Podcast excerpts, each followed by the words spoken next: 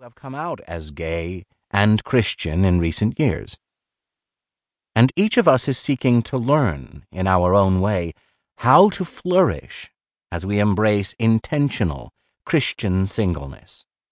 We need stories like Greg's to remind us that there are as many ways to flourish in those circumstances as there are Christians who embrace them. One of the early church fathers wrote wisely any theory divorced from living examples is like an unbreathing statue. That plural, examples, is vital. That's why I'm so glad for Greg's book. It offers one more example, one more story, one more urgent reminder that no one story is interchangeable with or reducible to anyone else's. It's a timely, evocative reminder that each single gay Christian life is equally unique and precious. Prelude Promises Let's make a deal, you and me. Let's make promises to each other. I promise to tell you my story, the whole story. I'll tell you about a boy in love with Jesus who, at the fateful onset of puberty, realized his sexual attractions were persistently and exclusively for other guys. I'll tell you how I lay on my bed in the middle of the night and whispered to myself the words I've whispered a thousand times since. I'm gay. I'll tell you how I cried and prayed and begged God to make me straight or else to make me believe that the Bible left room for monogamous same sex relationships. I'll tell you how God kept refusing to do either one, how He kept pointing me back to the cross of Christ. How I followed my Savior in costly obedience and became a mythical creature, a thing that wasn't supposed to exist. A single gay Christian. I'll show you the world through my eyes the books on Christian masculinity that never seemed to be about me.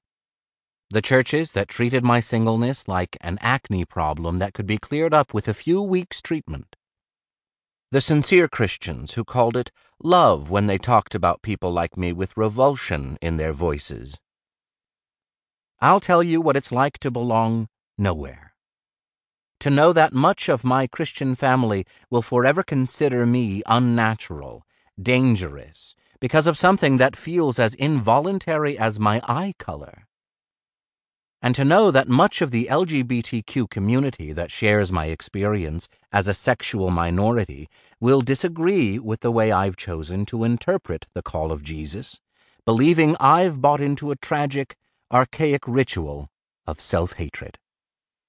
Self hatred. I'll tell you about that too. I'll tell you how hard it is some days to look in the mirror and believe that God could have possibly said over me, as He did over all creation, It is good. But I promise my story won't all be sadness and loneliness and struggle. I'll tell you good things too, hopeful things, funny things, like the time I accidentally came out to my best friend during his bachelor party. I'll tell you what it felt like the first time someone looked me in the eyes and said, You are not a mistake. I'll tell you that joy and sorrow are not opposites, that my life has never been more beautiful than when it was most broken-hearted.